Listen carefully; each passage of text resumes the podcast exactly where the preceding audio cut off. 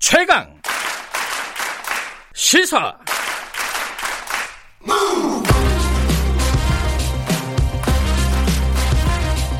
지금 여러분께서는 김경래 기자의 최강 시사를 듣고 계십니다. 네, 오늘 1부에서는 미래통합당 얘기 좀 해볼까요? 김종인 비대위 체제가 아, 곧 100일이 된다고 합니다. 출범한 지요. 어, 최근 지지율을 보면은 미래 통합당이 더불어민주당을 역전해 버렸잖아요. 그 부분도 그렇고 최근 코로나 19 상황과 관련해서 전광훈 목사 관련된 논란도 좀 있고 어, 여러 가지 여쭤볼 게 좀 있습니다. 오늘은 보수 진영의 대표적인 정치 원로십니다. 이재호 전 의원 연결해서 여러 가지 정치 현안에 대해서 얘기 나눠보겠습니다. 이재호 의원님 나와 계시죠? 안녕하세요. 예, 예, 예. 안녕하십니까. 이재호 의원님은 괜찮으신 건가요? 코로나? 어, 아직까지는 괜찮습니다.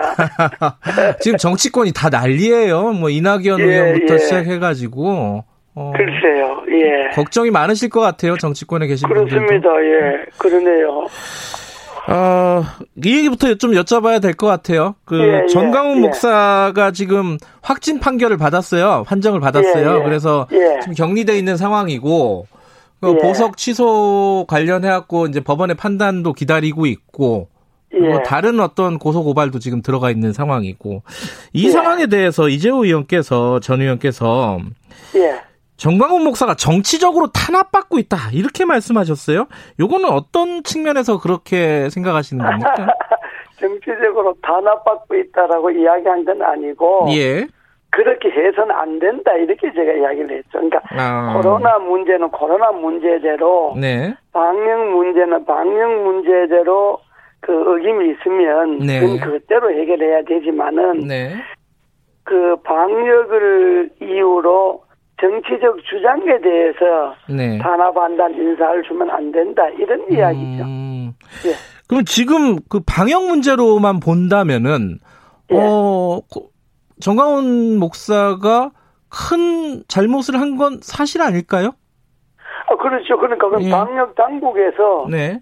그 규정이나 원칙들이 있는데 네. 그것에 대해서 어긋남이 있으면 네. 그건 그것대로 처리를 해야죠. 예. 예, 그걸 뭐 방역 코로나 확산에 네. 그 관계가 있다면 네. 그건 그것대로 이제 엄중하게 조사를 해야 될 일이죠. 예. 근데 예. 정광훈 목사랑 잘 아시죠? 아, 잘 알죠. 그죠? 근데 예. 저희 잘 이해가 안 되는 게 문재인 정부에 예. 반대하고 이런 목소리를 내는 거는 어 뭐 그럴 수 있다고 예. 보는데 이게 예, 방역 뭐 민주주의 국가에서 그럼요. 예. 있지. 그럴 수 있는데 예. 이게 코로나 관련해 갖고 검사 그 예. 교회 교 신도들 보면은 검사를 예. 잘안 받는다든가 이런 예. 것들이 이제 교회에서 약간 조직적으로 진행이 되고 있다 이런 보도들이 많이 나오고 있어요. 이거 왜 그런 거라고 보세요? 그거는 예. 제가 보고 듣기로는 네. 그거는 사실이 아닌 것 같아요. 어. 왜냐하면 교회에서 그 보낸 그 저 문자들을 그렇죠. 보면 네. 그 교회에서 보낸 것뭐 8.15 집회도 교인들은 나가지 말라. 음. 그리고 방역 수칙을 잘 지켜라. 아. 보건소나 성북구청에서 전화 오면 그 시킨 대로 해라. 이런 문자 메시지를 계속 보냈더라고요. 예. 어, 그러니까 사랑제일교회가 조직적으로 무슨 방역 당국이 협조를 안 한다거나 음. 이거는 근데 저는 뭐 자세히는 모르겠습니다만 그 사람들이 낸 문건으로 봐서는 그건 좀 사실과 다른 것 같아요. 그러니까 예컨대 이제 정광훈 목사 예. 8.15 집회에 참석을 했잖아요. 예, 예. 참석을 해서 어, 이- 이런데 나오면은 안 걸린다. 이게 사실 사실과 다른 얘기도 하고. 네, 그러니까 예. 잘못이죠. 예. 그리고 지금 막 사실을 잘못 전파한 거는 네. 그거는 잘못이죠. 예. 그리고 신도들도 이렇게 지금 막 방역에 협조하지 않고 도망가고 이게 이런 사람을 그- 물고 막 이런 경우까지 나왔어요. 그건 아주 잘못입니다. 예. 그렇게 하면 안 되죠. 지금은 음. 모든 걸 우선해서 네, 네. 방역에 철저하게 그 지켜야 되고 또 네, 네. 방역 당국이 그 지시에 네. 방역 당국이 지시가 무리한 게 아니라면 네. 거기 따라야죠. 그 그렇다면 이제 말씀하신 거는 이제 문재인 네. 정부에 반대하는 목소리와 별개로 방역에 그렇습니다. 협조하지 예. 않거나 방해하거나 이런 것들은 책임을 져야 된다 이렇게 보면 네, 되겠네요. 그건 잘못이죠. 네. 그 문재인 정부를 반대하거나 문재인 정부 실정을 규탄한 주장은 그건 그대로 정치적 주장인 거고 예. 그러나 지금은 코로나 상황이니까 예. 코로나와 관계에 대해서는 철저하게 그저 지켜줘야죠. 음. 그게 자신들 위해서 좋은 거죠. 예. 보석을 취소해달라고 지금 검찰이 청구했습니다. 이 부분은 어떻게 보세요? 그건 뭐 법조에서 법에서 판단하지 음. 않겠습니까? 판사가 예. 판단할 일이다. 예. 근데 지금 더불어민주당 김태년 원내대표 같은 경우에는 미래통합당이 사실상 8.15 집회를 방조했다. 이렇게 얘기하면서 사과해라. 이렇게 얘기하고 있거든요. 이거 어떻게 보세요? 그건 좀 과도한 주장이고 그건 그야말로 정치적 주장이고요. 왜냐 그러면 예. 작년 같은데 작년에 과문 그 집회에는 미래통합당이 공식적으로 참가를 선언하고 또 실제로 참가를 했잖아요. 네. 근데 이번에는 공식적으로 참가를 선언하지도 않고 네. 또 개인적으로도 참여할 수 있다는 그런 그 입장도 밝히지 않고 네네. 또 지도부나 당이 이름으로 참석을 안 했기 때문에 네. 그 미래통합당이 뭐 그걸 방조했다 이렇게는 볼 수 없고 다만 문재인 정부의 실정을 규탄하는 그 목소리들에 대해서는 예, 야당으로서 그 수용할 수밖에 없겠죠. 음. 그런데 이제 예. 현역 의원, 홍문표 의원도 집회에 참석을 했고요. 그다음에 예. 김진태 전 의원, 민경욱 전 의원 다 미래통합당 인사들이잖아요. 이뭐 예, 예. 집회에 참석한 건 사실이고 이러면은 어느 정도 아, 그들이 예. 참석해서 무대에도 올라가고 그랬습니까? 아 무대에는 김진태 의원도 올라갔고요. 예, 예. 전 의원도 올라갔고. 예. 그러니까 그들은 그건 뭐 개인적인 정치적 주자로 봐야 안 되겠습니까? 예. 그 당하고 그걸 뭐 당원이라 그래서 예. 당의 공식적 결정이 아닌데 예. 그걸 당하고 결부시키는 건 좀 정치적 공세지요. 아하. 예. 그뭐 부적절했다 이렇게 얘기를 당 차원에서는 좀 해줄 수 있는 거 아니냐 이런 생각도 좀 들기도 하고요. 그러나 당이라고 하는 것이 개인의 정치적 주장을 네, 부적절했다고 이야기를 하면 네. 당이 좀 어려워지죠. 음, 그렇게 말하기는 좀 어려운 상황이다 이런 그렇지 말씀이시네요. 않겠습니까? 예, 그 사람들이 들어가서 무슨 뭐 코로나 그 방역을 뭐 정식으로 뭐 거부했다든지 어겼다든지 이렇게 한다면 그거는 부적절한 주장이지만은 네. 그러나 그들이 정치적 주장을 갖고 네. 그걸 뭐 부적절했다 이렇게 말하기는 좀 어렵지 않겠습니까? 예. 알겠습니다. 이 얘기는 여기까지 하고요. 어, 예, 예. 미래통합당 얘기 좀 잠깐 해볼게요. 예, 김종인 비대위 체제 출범한 지 한 100일이 다 돼가고 있는데 예, 뭐 성과도 있는 것 같아요. 일단 지지율이 역전이 됐잖아요. 그러니까요. 예. 이게 어떻게 평가하십니까? 100일? 그 100일 동안에 뭐 처음에 출범할 때는 우려도 했습니다만은 네. 그러나 김종인 위원장이 연세도 있고 조용한 게 그 꾸려 나가니까 네. 어쨌든 눈에 보이는 거는 여론조사의 결과잖아요. 예. 여론조사의 결과가 통합당보다 앞섰다는 것이 문제가 아니라 어쨌든 전에보다 좀 많이 올라갔잖아요. 네, 네. 예, 각종 조사에서. 네. 그 그거는 에, 일단 100일 동안에 당을 잘 추스렸다고 봐야 안 되겠습니까? 음. 이게 그런 어떤 성과가 김종인 위원장의 효과인 것인지 아니면은 어 더불어민주당이 계속 실책을 하니까 벌어진 반사의 이긴 것인지 뭐 여러 가지로 해석이 가능한데 그 이재호 의원께서는 어떻게 해석하고 계십니까? 그 제일 중요한 거는 예. 더불어민주당이 계속 헛발질을 하니까 음. 그 실책의 연속이니까 국민들이 도저히 더불어민주당은 더 이상 기대를 못하겠다 이런 심리가 이제 그게 상대적으로 네. 막 통합당이 그리고 마음에 안 든다 하더라도 네. 그러나 양당 체제에서 일단 기대할 거는 뭐 야당이니까 네. 야당 쪽으로 하는 것이 있고 그게 이제 제일 그 중요한 거고 네.